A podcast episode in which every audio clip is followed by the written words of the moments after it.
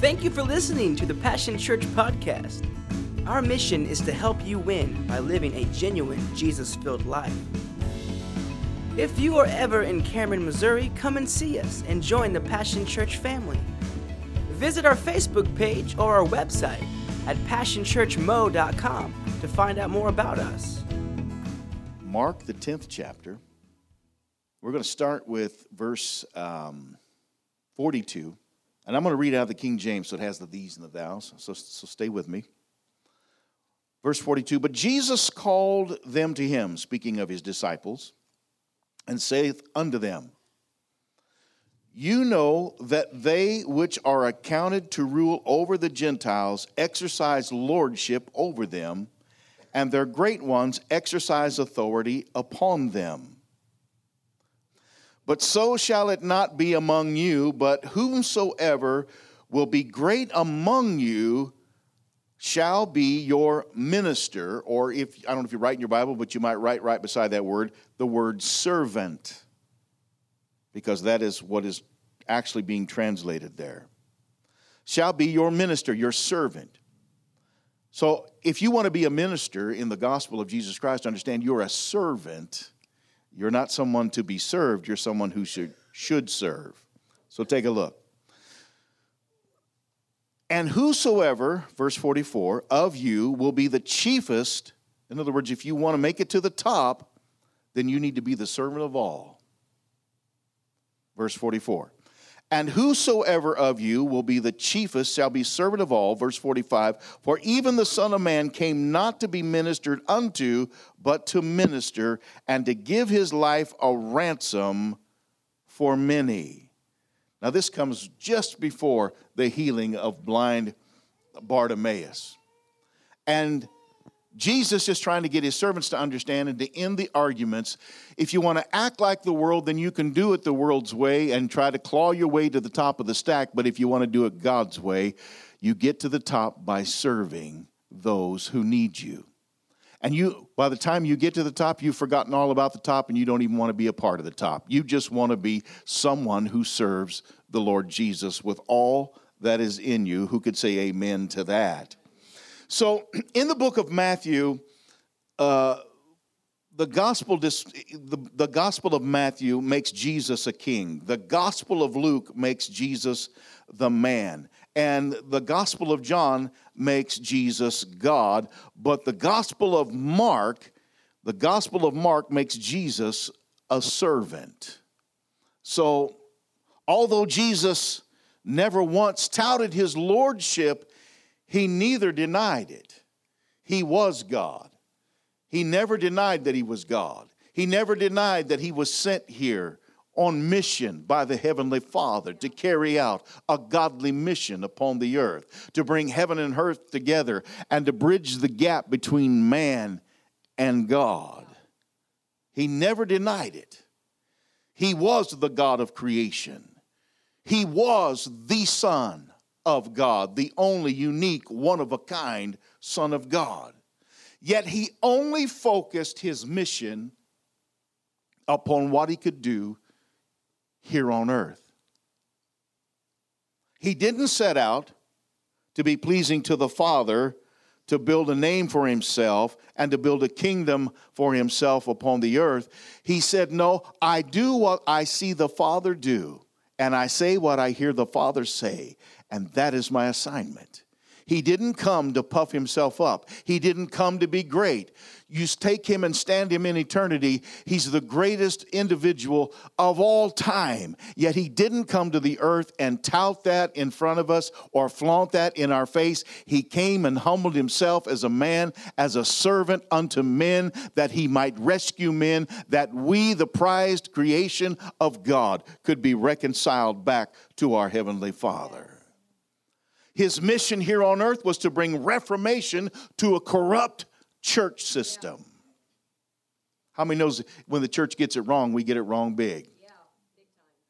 Sometimes church mistakes are far worse than what people do in the world sometimes. So he came to bring reformation to a corrupt church, to call back to repentance those who had become disenfranchised and disillusioned by the church.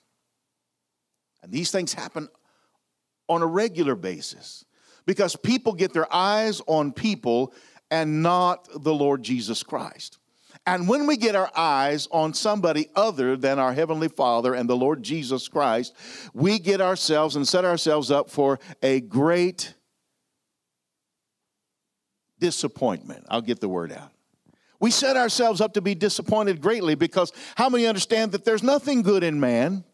And apart from Jesus Christ, we can do nothing. And so if if man is flawed in all of his ways and in need of a savior, then to put your eyes upon a man or upon a system or upon a people will only serve you up disillusionment and disappointment. Are you still with me so far? So, Jesus is sharing with his disciples something that's kind of counter revolutionary, I guess, or a revolutionary idea, counter to the, the normal thought processes of how things progress. In the world, and he's teaching them that in the world, uh, and he uses the word Gentiles, in the way that the world does things and in the systems of the world, you claw your way to the top to become somebody, but in the kingdom, it's not so. In the kingdom, you become a servant because God sent Christ to come and serve us.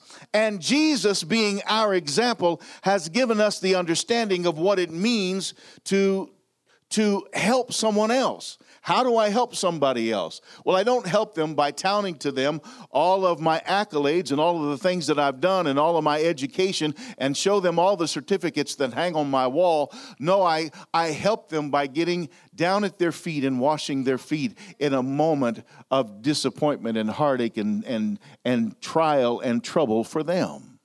Now, that does not mean that we don't hold people accountable. That does not mean that there's times that we have to use a tough love and speak straightforward and be honest with people. No, we must. If we're going to serve people accurately, then we must do it the way Jesus did it. And oftentimes, Jesus was moved with great compassion. But then, when he was dealing with insiders, especially insiders, those are those who are already believers in the truth, he oftentimes would deal with them very straightforward and very, very, um, how do I want to say this? Um, well, truth on the chin. He just he just let them know this is your situation. This is what caused their situation, and this is how you deal with it. This is how you fix it. You repent, you turn, you change your way, you stop thinking of self and start thinking of others. And this is the heart of the ministry when we stop thinking so much of self and begin to think of others. How am I affecting the lives of those around me? Are my actions something that draw people and endear people to Christ or repel them from Him? When I'm dealing with insiders in the house, I'm not trying to draw them to Christ. I'm trying to correct them so they stay on the path with Christ. You understand the line of thinking and where I'm headed. So, I want you to understand that he is bringing reformation to a corrupt church to call back to repentance those who had become disenfranchised, disillusioned by the church, and to train leaders for a spiritual revolution. How many are expecting a spiritual revolution in the Cameron region? We are expecting a revolution, and we have been for some time.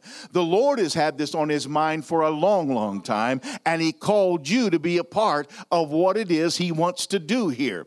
And in order for us to do it, today we get to be the classic example of what it means to become a servant to someone else. We want to serve those who have served our nation. How many believe that they deserve it?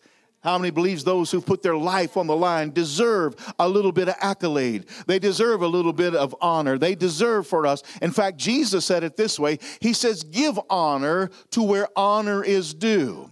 And anyone who would, who would put their, their own life on the line and put themselves and their body in harm's way to benefit me deserves honor from me. And so today, yeah, go ahead, give the Lord and those who have done that a hand clap. So today, I want you to understand that we're here to train leaders for a spiritual revolution by using the very model of Jesus Christ and to commission those leaders to infuse the world with the message of Christ through demonstration empowered by love. Jesus was talking to the disciples. Can I have a bottle of water, please? Jesus was talking to the disciples there. And uh, as he was talking to them, he, uh, he was letting them know that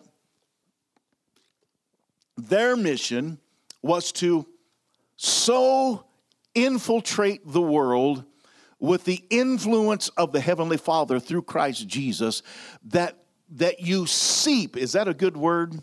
That you seep into their life. That by being around you, there's something in you, on you, and around you, uh, the empowerment of Christ who lives within you, the God in you, the Ruach HaKodesh, the Holy Spirit, would seep the likeness of Jesus out of you into them. And by posturing ourselves as servants, it is a humbling thing for someone to serve you. And if someone is serving you and honoring you, it humbles you. It doesn't puff you up, it humbles you. And so Jesus is teaching them the key to winning the world is to humble yourself. Slap your neighbor a high five and say, I didn't think you looked too puffed up when you came in. So, Passion Church, pay attention. Jesus has given us our assignment. Turn with me to Matthew. Matthew, the 28th chapter. And when they saw him, they worshiped him, but some doubted. How many knows there's always a doubter in the crowd?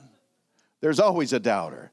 Here they're seeing Jesus. Here he was crucified. Now he's back. They're seeing him. And even at that, some doubted. All right?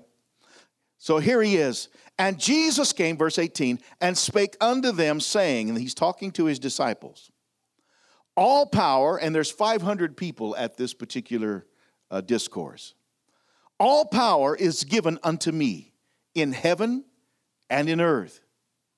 Go ye therefore and teach all nations, baptizing them in, in the name of the Father and of the Son and of the Holy Ghost, and teach them to observe all things whatsoever I have commanded you. And lo, I am with you always, even unto the end of the world. Amen. So in Matthew 28, Jesus instructs that he's been given power to affect both heaven and earth. He has that word. Uh, that word "lo" there is the word exis. Uh, no, that word "lo" there is the word uh, exousia, and that word power is exousia. I'm sorry, I'll get it out. And that word power, exousia, means superhuman authority, mastery, jurisdiction, and influence. So let's think about that in that light. Jesus has been given superhuman authority, mastery, jurisdiction, and influence in both heaven and earth. In both heaven and earth. And he tells us, Lo, I am with you always, even unto the end of the earth. In verse 19, he says, Go, go teach them my commands. So when he sends us out, we're going out with Christ in us and with us and filling us and through us. Who could say amen to that? And so he tells us here's our mission go make disciples. Turn those hungry souls into an infectious powerhouse of change. Now, get this. He says, immerse them in the Father, the Son, and the Holy Ghost. Immerse them in the fullness of God. Immerse them in all that God is. Immerse them in all that God says. Immerse them in God's character. Immerse them in God's nature. Immerse them in God's teaching. Immerse them in God's compassion. Immerse them in God's instruction. Are you with me? It's more than just baptism and a dip in the water. This is about causing people to become like Christ. This is like teaching people how to become a true disciple in the Word. Look at this. He says, immerse them, the Father, Son, and Holy Ghost, and influence the world with the greatest influencer of all time. The one with all the authority to bring the needed change into their world. So, this commission carries the promise that wherever you are in your mission, Jesus is there. Think about that. Wherever you are, whatever you're doing, Jesus is there. I bind a spirit of resistance in the name of Jesus. Now look at this, verse 20. In verse 20, he says, teaching them to observe all things whatsoever I have commanded you, and lo, I am with you always, even unto the end of the world. That word lo there is the word idu. And the word idu means to know. He's saying, Know that I am with you. Get it in your knower. I'm always there. I'm always with you. You'll never, ever, ever be without me.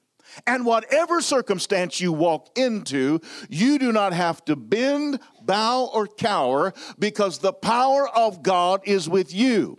But if you come in, with a haughty spirit and a wrong attitude, you will accomplish nothing.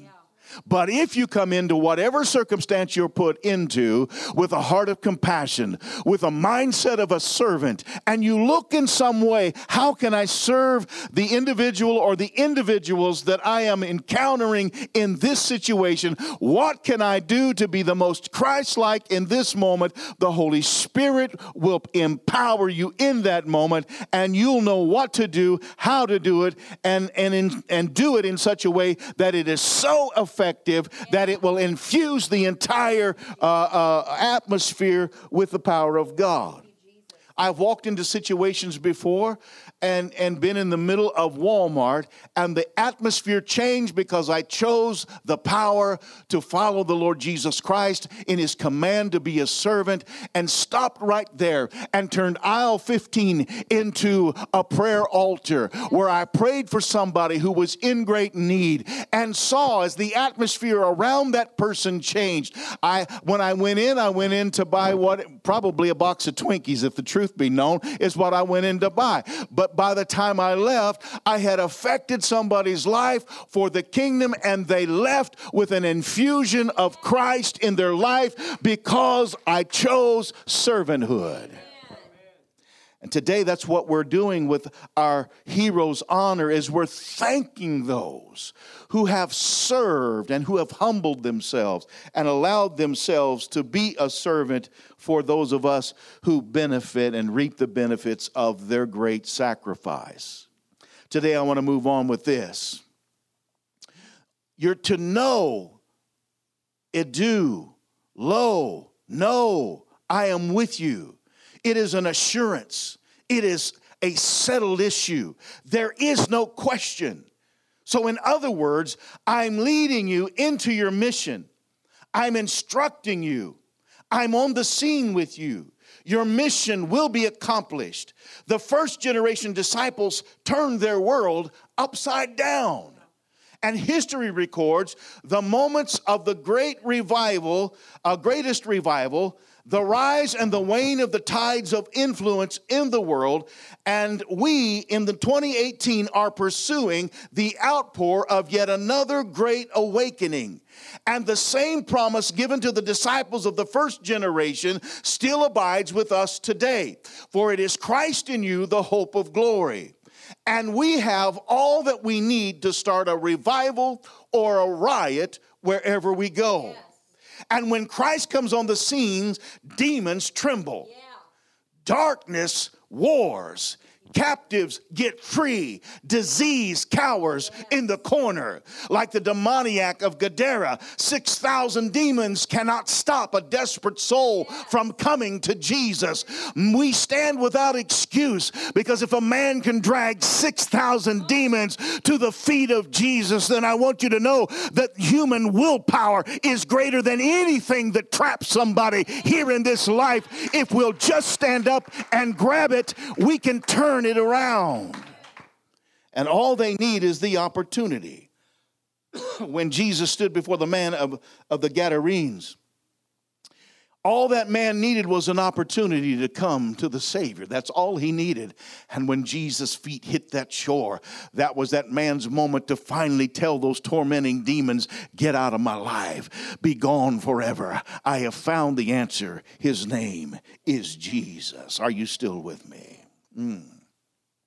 So I want you to understand the great revivals of the past have come and they've waned. They've come and they've waned and they've come and they've waned. But in 2018, we're standing on the precipice. We're standing right on the corner. We're standing right on the very edge of stepping off into the greatest revival that man has ever known. And we're about to change and affect our world. Who could say amen to that? Mm. So, you are the promise of this generation. I'm going to let that hang in the air for just a second. You are the promise of this generation. Irene, you are the promise of this generation. Mary, you are the promise of this generation. mm. Anna, you're the promise of this generation. Steve, you're the promise of this generation. Nancy, we are the promise of this generation. The world is waiting on us. The world is waiting on us to, to be the hands and the feet of Jesus. We're so honored today because of those who have stood in the gap for us and did what we could not do or were not available to do. But now it's our turn to bring the same spirit of freedom to the individual lives of every man, woman, boy, and girl on planet Earth. Now, I can't go to Zimbabwe and make a big difference, but I live in Cameron. I can make a difference here. This is the region in my world that God's given me, and so it's my responsibility, our responsibility to turn our world upside down, just like Jesus. To make him so tangible and real and touchable that people lean in and some will run when they see you coming, but others will welcome you coming because they know here comes another infusion of Jesus. Here comes someone who's going to seep glory all over my life. Here comes some, someone who spends time with the Master and brings the Master to every conversation that we ever had. And though some may not appreciate what you have, I want you to know there are many more who will and be what God's called you to be. Who could say amen to that? So, you are the promise of this generation, the feet that take Jesus to his mission field, whether by one or by the masses. I want you to understand that he cannot and will not do it without you. That brings me back to our opening scripture in Mark, the 10th chapter, 43rd and 40 through the 45th verse. Jesus is instructing his disciples that we are not here to gain mastery over the world by some tyrannical, hostile takeover. We're here to win the world by servanthood. I don't know if you understand this or not, but many foreign religions try to take over with a tyrannical superiority causing their people to bend and bow to the subjection of the wills of men, not so much the will of God. Those whose ideologies are different from the one and only true word of God use fear and intimidation, and often depending on them, uh, and are often depending on an arduous ritual and legalisms to dominate a people into a mindless collusion. I've discussed with people of foreign origin and of religion and found out that they often don't even know what they believe. I have sat across from people, and I won't name those religions, but I have sat across from people in religions that are different than Christianity and asked them what the end looks like and what is all of your effort gaining you at the end of life. Only to have them give me something that they were so confused about they could not explain. Yet in Christ Jesus, it's all mapped out perfectly. We understand that after this life, life continues on. And it's going to continue on in reward, or it's going to continue on, unfortunately, and I know a lot of people don't preach this, it's not popular, but it's going to, it's going to end in punishment for some. And my heart breaks for that.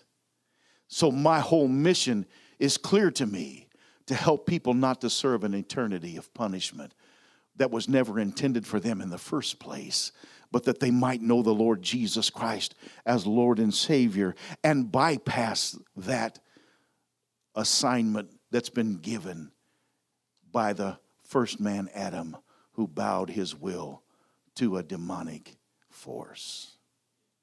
Mm. you see, one thing I want us to understand today is this. I've discussed with people of foreign religions what they believe and found out that it was nothing but a mass of confusion. But that's not the way it is with us. How many here know what you believe? Let me see a show of hands. You know what you believe.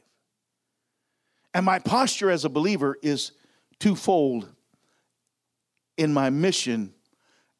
And I'm going to conclude with this. I want you to get a hold of this today. Number one, if we're going to be the carriers of revival, then we need to study to show ourselves approved. I have to study to show myself approved.